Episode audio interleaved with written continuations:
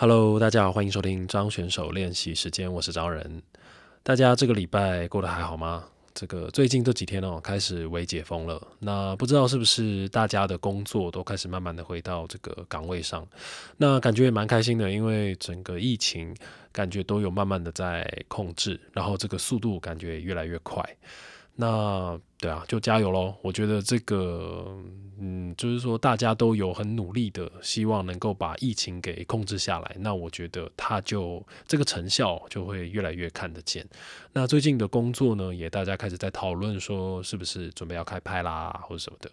但可能大家多少还是会有点紧张，因为这个国外嘛，也有不少的案例。就是说解封之后，然后突然这个疫情又起来，所以在这样子不稳定的状况底下，多少啦，我觉得都还是会有一点人心惶惶，所以多少都还是在观望啊等等。那我们也就希望就是这一波赶快过去，然后就大家的工作赶快回到正常的轨道上面，对，不然哇，闷在家里也是有一段时间了。好，那在这个节目的一开始呢，跟大家分享一个我觉得蛮酷的一件事情，就是，嗯，其实一直以来我都不太会就是特别的去看这个节目的收听率，那主要就只有在一个时间会特别的去看一下，就是现在，就是说在录这个新的一集的时候，我就会回去大概看一下上一集的收听率是怎么样子。那有时候呢，就是这个录完节目啊，我可能会上脸书或者是上 Instagram 上面跟大家分享一下，就说哦，录了一集跟大家宣传一下，然后大家会来听啊或什么。但有时候呢就没有，就录完之后就上传这样子。那通常按照常理来讲，应该是这个有宣传的会收听率比较好嘛，那没有宣传的可能就大家比较会，就除非是有订阅，然后就会比较知道这样。诶，结果哇，还怎么说呢，完全相反。因为这个上一集这个在讲乌镇这一集，就是去北极找你，我上传之后就完全没有宣传嘛，就就放在那边。然后哇，很奇怪，上一集的这个收听率哦，我刚刚去看直直的上升，就是是怎么讲，这七八集来最好的一集。那我就很纳闷啊，我就在想说，哎，为什么？就是呃，这个肯定就是说，一定是有订阅的人有接受到通知，然后大家才会来听嘛。那可是我就在想说，哇，可是他的收听率，因为他他你知道，就是说前大概五六集，就是前前就是录的这几集啦，除了上一集之外，大家的这个都差不多，就是那个网站会帮我画一个那个图表嘛，然后大家的线哦，就是都差不多很靠近在一起，这个收听的这个坡度。可是上一集就是一起跳就直直的就很很很高这样，然后我就在想说，哇，这是为什么呢？例如说在想这个是因为标题取的关系吗？嗯，想好像也不是，就是这个标题也没有很特别啊。然后这个还是是内容呢，大家对这个内容很有兴趣。那 OK， 但这个都是我的臆测，因为我也不知道这个背后的运算方式是什么。那不过其实都蛮开心的，因为嗯，你你就是你懂吗？就是说你感觉到你嗯没有特别的去宣传啦，但其实你感觉到其实呃在耳机后面的大家就默默的其实有一群人然后在关心着你，其实我觉得这种感觉其实蛮好的啦，就是闷在家里的时候你感觉到有人跟你在一起这样子的感觉。那这个可以跟大家分享一下，就是录节目录到现在第这一集是第十六集嘛。那前几集呢，这个收听率最好的是这个张爱玲那一集，就是你最欠人喜欢那一集。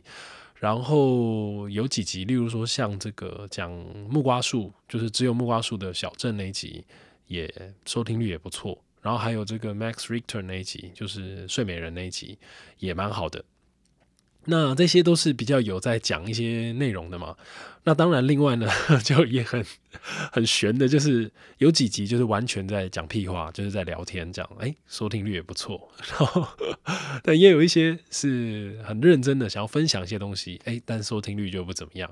所以其实这个蛮难去臆测的，然后觉得哎还蛮蛮酷的，就不知道说这个运算的方式是什么。但好，反正就是跟大家分享一下，我觉得刚刚在看的时候觉得哎呦好酷哦。对，不知道这个节目会走到哪里，那就就分享我的生活咯。那大家喜欢听的话就非常感谢这样，那我也就继续分享一些我自己觉得有趣的事情。好，这个最近呢呃我在家里啊，然后因为很长时间在家嘛，那所以说你呃有时候就会不小心去听到一些声音，那个声音呢就是你其实平常有时候因为你不在家你听不到的那个声音，不管是好随便举例，不是什么可怕的声音啊，例如说像这个垃圾车啊，可能 你, 你会倒垃圾，但是因为可能垃圾车来的时候你都不在家，也许你住的是社区或者是你住的是公寓。我其实之前哦就会常听到我们家附近有一个阿伯，就是每一次哦，每一天大概都在这个十二点跟下午五点左右，然后就会听到这个楼下有一个阿伯会就是大喊，然后就是每次到这个十二点五点就会大喊说阿辉，然后叫叫一声就叫阿辉，然后叫这个叫阿辉的这个人，好，然后但是叫完阿辉之后不到三秒呢，然后也会接着叫妞妞啊，就是他这个阿辉跟妞妞啊，就是一组的。每一次大概都是一起叫，然后都是在这个很准时，就是在十二点左右跟五点左右的时候叫。那其实在这个疫情之前我就常常会听到，然后那个时候我就在想说这个阿辉是谁，然后就你知道我们常常没事嘛，听到就在那边猜，然后因为他每一次很厉害是他叫的 key 都一模一样，他不会今天叫阿辉然后明天叫阿辉，不会这样，他永远都是那个同一个 key 然后同一个音量。这个疫情前我就猜说可能是他的员工或者是什么，就是怎么说呢，年纪比他小的那种，但是最近因为这个疫情嘛，大家都在家，然后他还是一样会叫，然后我就在想说哎，还是这其实是他的儿子或者是他的亲戚，然后他们可能是住在楼上楼下，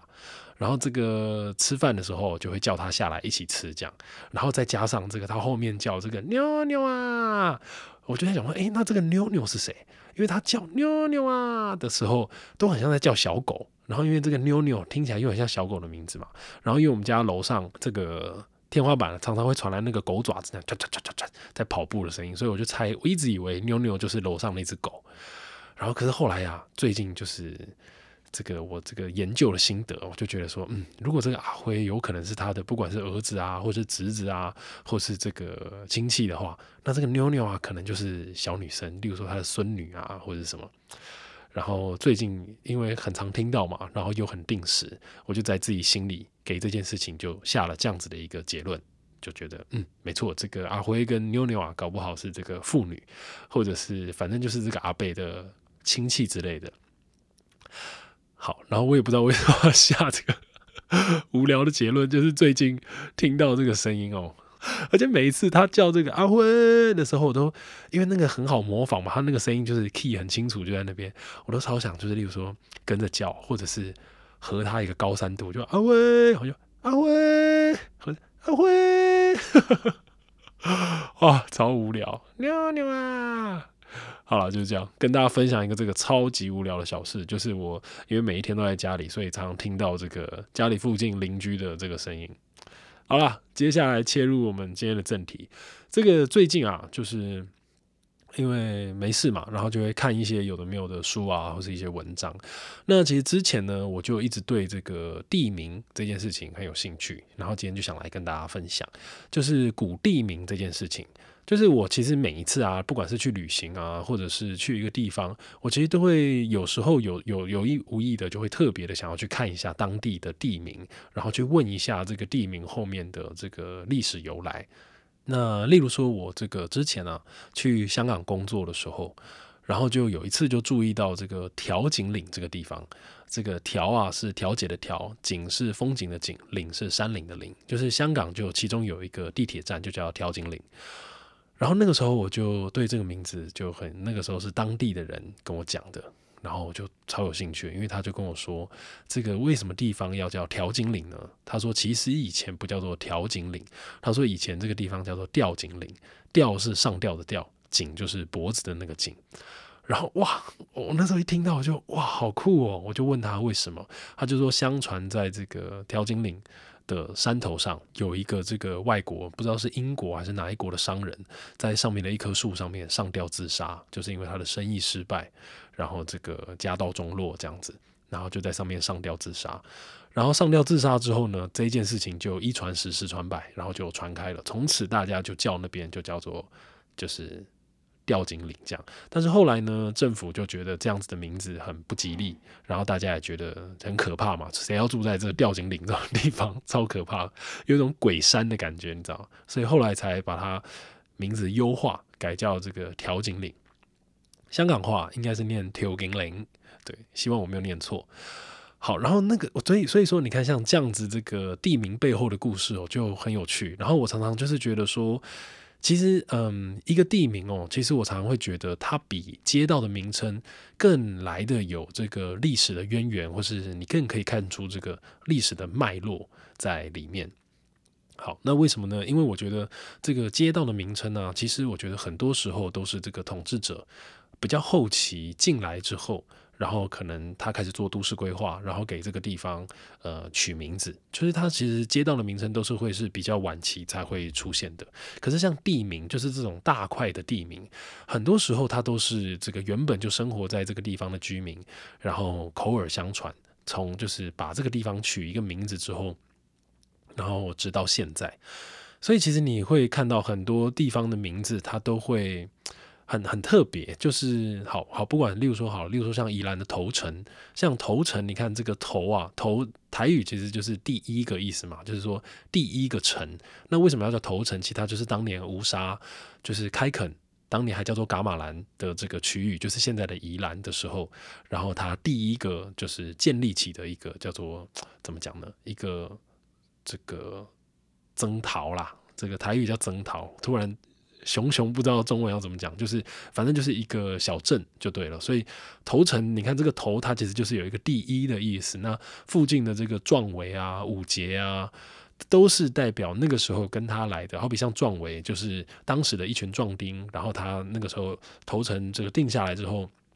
他就把这个壮围那一圈哦，就是围起来，就说哦，好，这一圈地圈起来就是你们这一群壮丁的，就是这负你们负责开垦这样，所以那边就叫做壮围。那像五节啊、几节几节，它都是一个怎么说呢？计量的一个词。那你看像台北有什么六张犁啊、三重埔啊等等，其实就是说，嗯，你回去看这个地名哦，你就会发现它都可以看出很多早期我们的祖先啊，在这块土地上它是怎么发展的这个过程。对，所以说其实你回去看，我就会觉得它就很有趣嘛，你就可以看到很多很不一样的故事，而且最有趣的是，你可以从这个当时的地名，就是最早的地名跟现在的地名，如果它中间有不一样的话，你就可以去做一个小小的比较。就可以去看出，某个程度上就可以看出这个，好比说统治者的价值观，或者是当地居民怎么去看这个最早期的这个名字，那其实都蛮酷的。对，好，所以说讲回到我们刚刚讲这个香港的这个调景岭，它就是当地的这个鬼怪传说嘛。哇，你知道这种鬼怪传说就非常的吸引人，我就哇，我就很喜欢听这种当地的鬼故事。然后像香港还有另一个地方叫做新娘潭。哇，你看有没有这这三个字，你就被你就可以完全感觉到背后有一个很根本你还没有讲那个故事，你大概就可以猜到新娘潭背后可能会有一个什么样的故事。这样，哎，什么故事？我也不知道。有啦，我大概看一下啦。好，然后例如说，就是说像这种鬼怪的传说，例如说像台北，你看像这个桂子坑，在这个北投附近的这个桂子坑，就我们学校附近。我不知道大家知不知道为什么桂子坑要叫桂子坑，有人知道吗？好，给你们三秒钟想，来一秒、两秒、三秒钟。好，桂子坑哦，其实就是因为它台语叫做龟仔坑，就是早期叫做鬼仔坑的意思。但是后来呢，因为也很可怕嘛，谁要住在龟仔坑旁边啊？就恐怖哎。然后所以后来也才把它优化叫做这个桂子坑。所以我常常觉得就是，你看这个地名哦，其实我常常觉得地名有时候就很像这个电影的名称，就是说它其实很短短的几个字，两三个字也非常的精炼，可是它在这两三个字里面就可以去感觉到一种惊心动魄的这个情节，或者是这个就是一个很传奇的故事在后面好了。而且我觉得在这样子的宇宙里面，我们都可以先假设所有的故事都是真的。那你知道，因为如果都是真的的话，它就会很有想象的空间嘛。好，那我今天呢就有几个我觉得蛮特别，就我觉得蛮酷的地名，也是就是大家都耳熟能详的古地名，然后跟大家分享一下背后的这个故事。好，可能也有些人听过。OK， 好，第一个呢就是北投。那我不知道大家有没有去过北投泡温泉？好，废话应该都有，我猜啦。好，那因为像我自己，我学校在关渡嘛，所以我在大学的时候，其实有两三年很长，就是就是下课之后啊，跟好朋友我们就会骑车到北投，然后去找温泉。所谓的找温泉，我们就是你知道大学生嘛，比较没有什么钱，然后我们就会特别去那种。找好比说一百块以内的，不管是大众汤啊，然后或者是那种野溪温泉，然后你知道那时候就很喜欢泡那种大众裸汤，就是真的就全部都是阿伯哦，就是那种六十几岁的阿伯。然后像我们就很常去那个天祥温泉，天祥温泉就在这个行义路上面，然后它就非常的漂亮，因为它这个南男生的这个大众池哦，它就面对河川，就是面对这个河道啊，所以它有一面墙是直接挖空的，就是它是等于是你可以某个程度上它是建在这个峭壁上面，然后有一面就是露天的这样，然后你泡一泡温泉之后就可以去这个栏杆旁边，然后就看那个河啊这样唰唰唰，但现在已经收掉了。因为这个好像后来因为它离河道太近，然后就是有危险，所以后来就没有了。好，扯远了，讲回到这个北投泡温泉。这个北投啊，大家都叫它北投嘛，但不知道说你们知不知道这个背后的意思。好，北投呢其实很美的名字啊，这个后面的原因是因为北投其实早期是这个凯达格兰族的主要居住的地方。那大家都知道嘛，北投有一个很有名的硫磺谷。那硫磺谷就是你大白天去的时候，它就会在那边冒烟，因为北投那边有这个火山嘛。那更不用说是这个，如果有起雾的时候，哇，你一这个一到那个转弯处，一看那个硫磺谷的下面哦，你都会感觉到好像这个突然有一个仙人飞过去，你都不会觉得奇怪，就是有一种卧虎藏龙的感觉。而且哦，现在是因为已经建设起来了，就是说旁边有马路啊，有省道啊什么的，大家是可以骑车过去。可是大家想想看哦，在这个几十年前的这个北投的山上，它一定是没有像现在的柏油路，所以你可能是要爬山，爬了几个小时，或者是爬了一两天之后才会进到这个硫磺谷里面。哇，你想想看，你累了两三天之后，你看到硫磺谷的那个第一眼，哇，你知道那种震撼，哇，那一定是很难想象的。所以这个北投啊，在凯达格兰族的语里面，凯达格兰族话里面，它就是有女巫的意思。所以这个 我, 我查了一下，但我不知道我念的标不标准。这个北投啊，他们这个念叫做比达乌啊 ，kip kipatau kipatau 对 kipatau 这样 ，k i p a t a u w kipatau。 好，希望如果有凯达格兰族的朋友可以来纠正我的发音，这样。好，所以说这个他们相信哦，就是。他们这个硫磺谷这个附近，北投这个地方是有女巫居住在里面，然后在做法啊或者什么，所以有两种说法，一种就是说希望这个女巫可以给这个地方带来祝福，那另一种就是这个对于女巫这种文化啊，或者是大家会比较害怕，然后就是敬而远之，然后把这边取叫做女巫，告诉大家说哦，这里是大家要很尊敬的一块圣地，这样子。好，这就是北投这个背后的名字故事的由来，我自己就觉得蛮酷的，我蛮喜欢的。好，第二个呢是这个在士林的剑潭。这个剑潭哦，大家很常去士林夜市的时候，一定就会搭捷运到剑潭下车嘛。那其实以前我就在想，为什么剑潭要叫剑潭？因为第一个是剑潭那边没有潭啊。就是不像碧潭嘛，小碧潭那边就有一个湖在那边，那也是，呃，我也是后来就是有一阵子就是去查这个古地名的由来之后才知道说，哦，原来以前这个基隆河还没有改道，就是还没有疏疏浚的时候，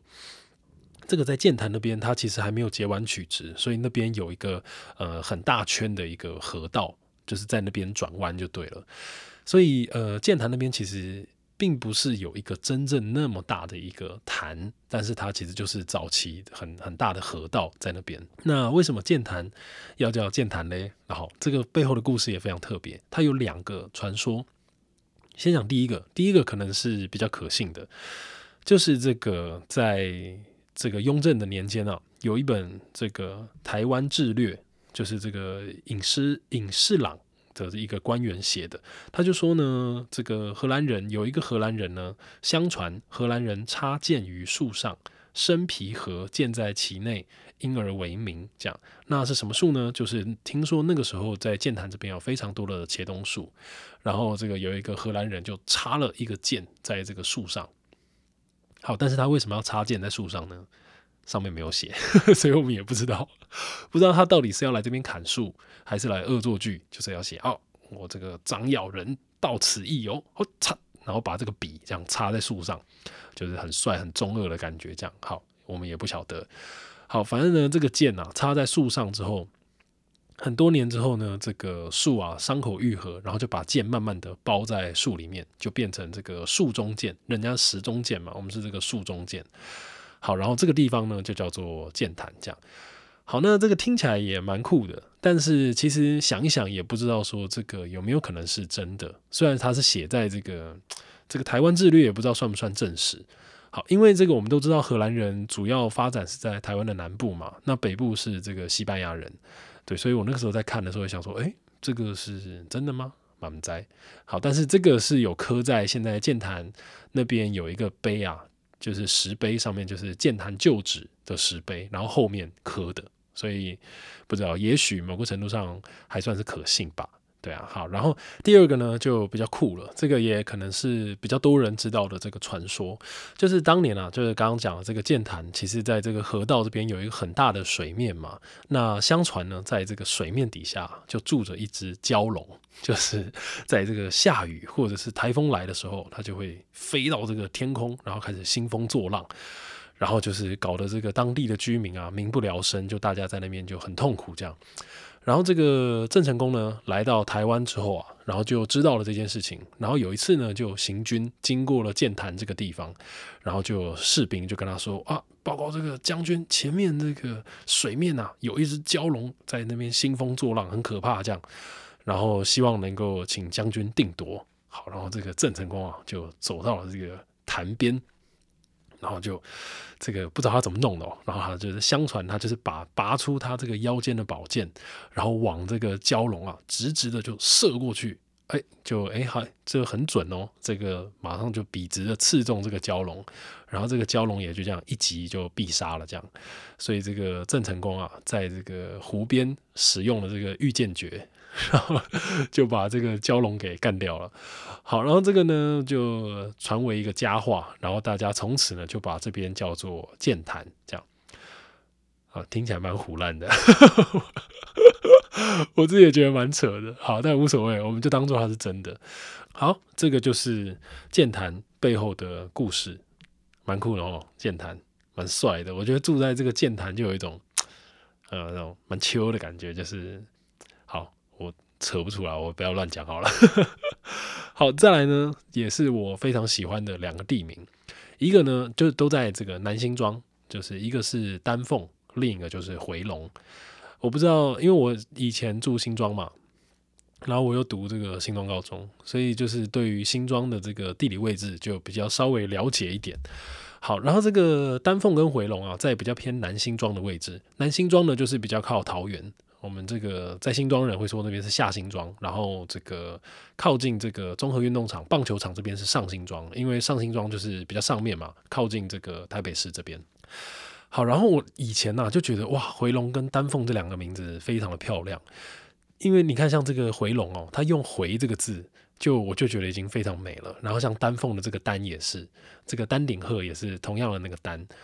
然后好，我就去找了这个背后的原因，就在想说为什么这边要叫回龙跟丹凤。好，那我就先来讲这个丹凤好了。丹凤为什么会叫丹凤呢？其实也就是这个回龙跟丹凤其实都是跟风水比较有关。丹凤呢其实是源自于一个谚语，叫做天下第一山，双凤朝牡丹。好，那这个是什么意思呢？就是它这个里面啊讲的这个双凤，其实讲的就是这个十八粪坑山跟这个白袍岭，就是这两座山啊，在早期人家都说这是两只凤凰，就是两座山头啊，就是两只凤凰。然后这个因为那边有牡丹星 山, 山系嘛，就是这个牡丹星山就在那个地方，然后它就在这个双凤的中间，所以呢他们就把这个双凤朝牡丹的那一个区域就叫做丹凤。哇，很很棒齁，我觉得这个名字就是取得真好。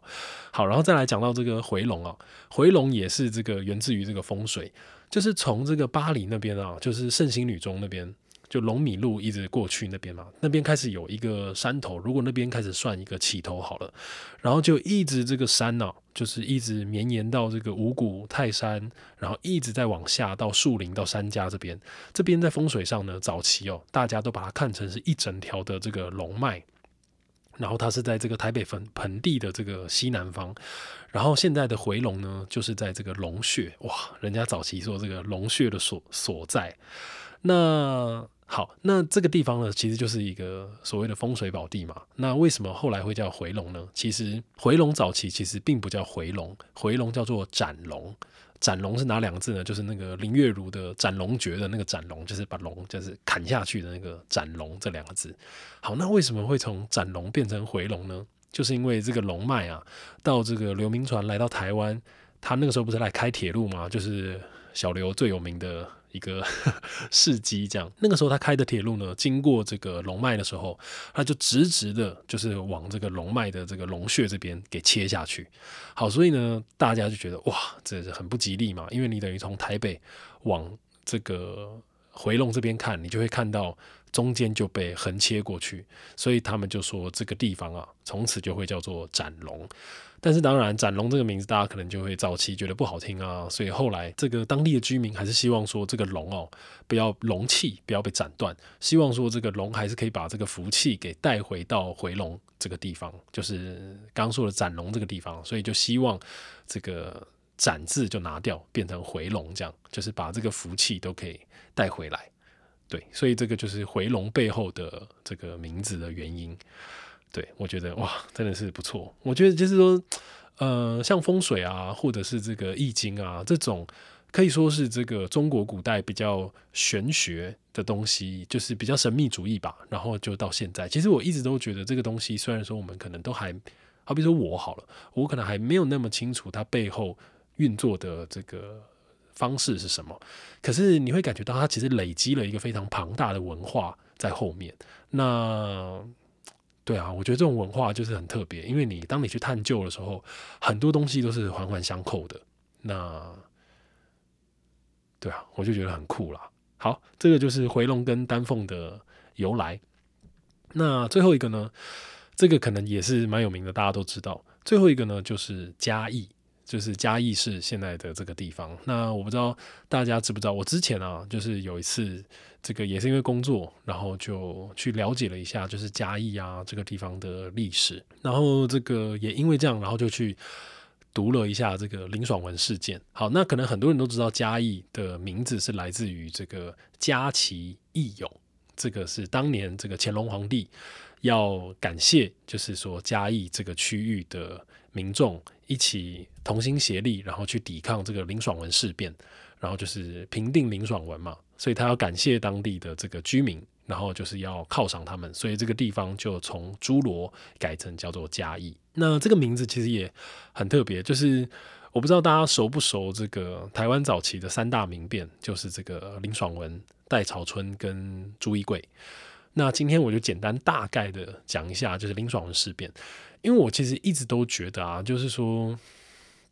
呃，有时候看一个故事或者是看一段历史，它其实观点我觉得是很重要的。所谓的观点就是说，你今天是站在谁的角度来看这件事情。好，例如说我们现在好了，因为这个清朝到现在嘛，我们是从清朝的角度回去看林爽文事件，所以它就会变成是这个林爽文是一个民变的。就是我们会这样去称呼他嘛，但是如果今天是站在林爽文的角度来看，他可能就是一个革命，他可能就是一个怎么说呢，就是不满政府然后起义的一个过程。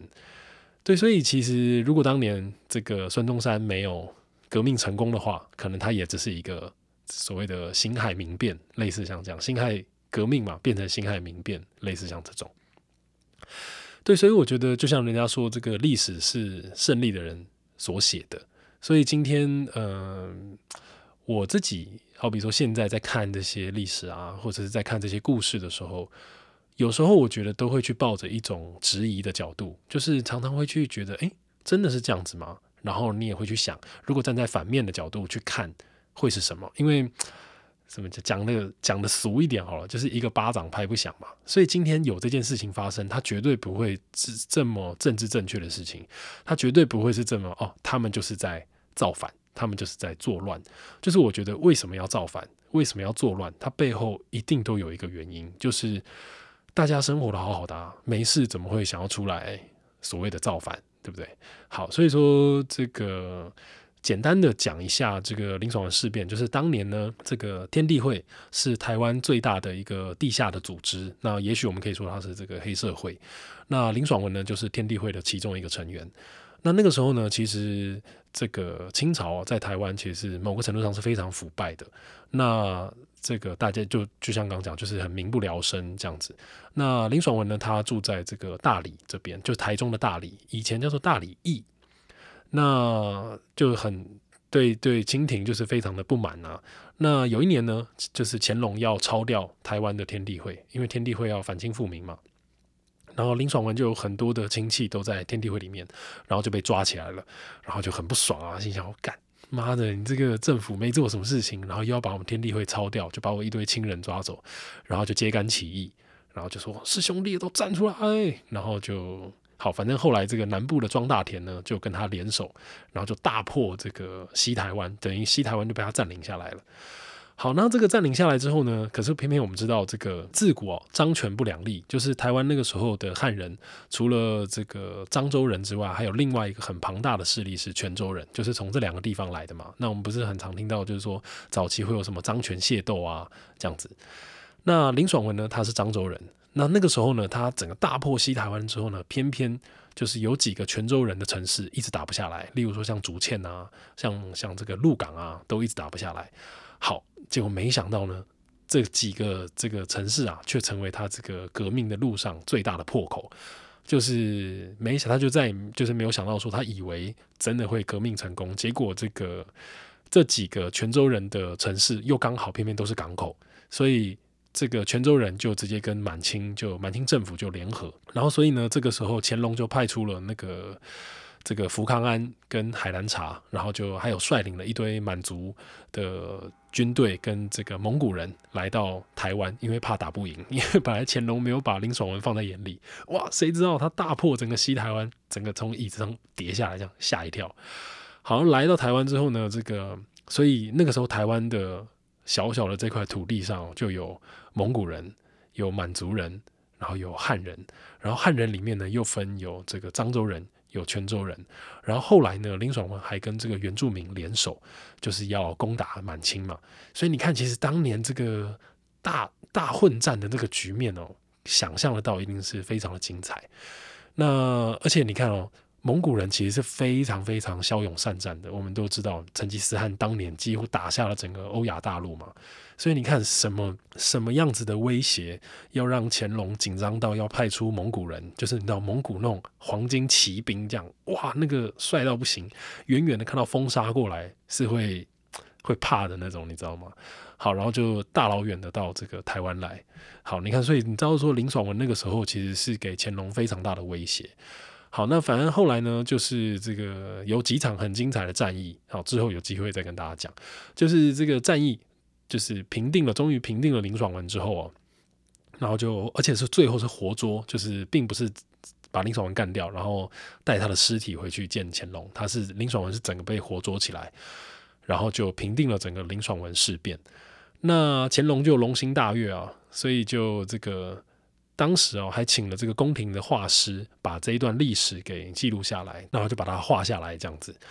他除了就是做，就是把这个战役给画下来之外呢，好，就像刚刚最开始讲的，他就为了要感谢，就是当当时的这个主战场诸罗县这边所有的居民，所以他就把诸罗就是改名叫做这个嘉旗义勇，就改名叫嘉义这样子。那林爽文事变呢，重要到什么程度呢？其实我们都知道乾隆啊，他到后来退休之后，他不是给自己自诩为是十全老人嘛？那十全的这个意思呢，我不知道大家知不知道，十全其实就是乾隆在位的这几十年里面呢，在位的期间，他打过十场他觉得最重要的战役，那其中一战就是平定林爽文。哇，你看这个就知道对乾隆的这个意义有多重大，就是会有一种就哎呦没打赢就会有点尴尬的那种这样。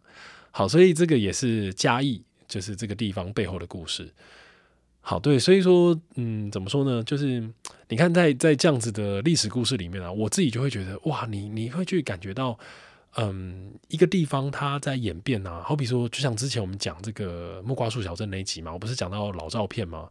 其实你看那个老照片跟现在的那个状态，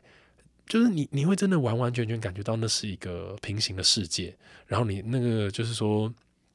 你在好比说站在原本的那个街道上。你其实真的很难去想象当年发生在这里的那些事情。哇，对啊，我自己讲一讲，我也觉得，嗯，这个，所以其实这真的是很有趣的。那当然不止今天分享的这些，一定还有很多。不管就不知道大家现在是住在哪里，然后你的住的那个地方叫做什么名字，然后背后有什么故事，也许大家都可以去找找看。那我觉得其实一定会有很多很意外的发现。好，那这一集的节目呢，大概就到这边啦。主要就是跟大家分享一下这几个我觉得蛮酷的这个地名啊背后的故事。好，那也很感谢大家就是这么支持这个节目。那不管这个耳机背后的你啊，是在哪一个国家，或者在做什么工作，你是谁，都怎么说呢？就是非常的感谢啊，真的，因为你就默默的会知道说有人在关心你这样，那真的感觉蛮好的。好，那这是张选手练习时间，我是张仁。呃，这个啊，在最后啊，再来考一下大家，大家还记不记得为什么北投要叫北投嘞？因为男视角。妞妞啊！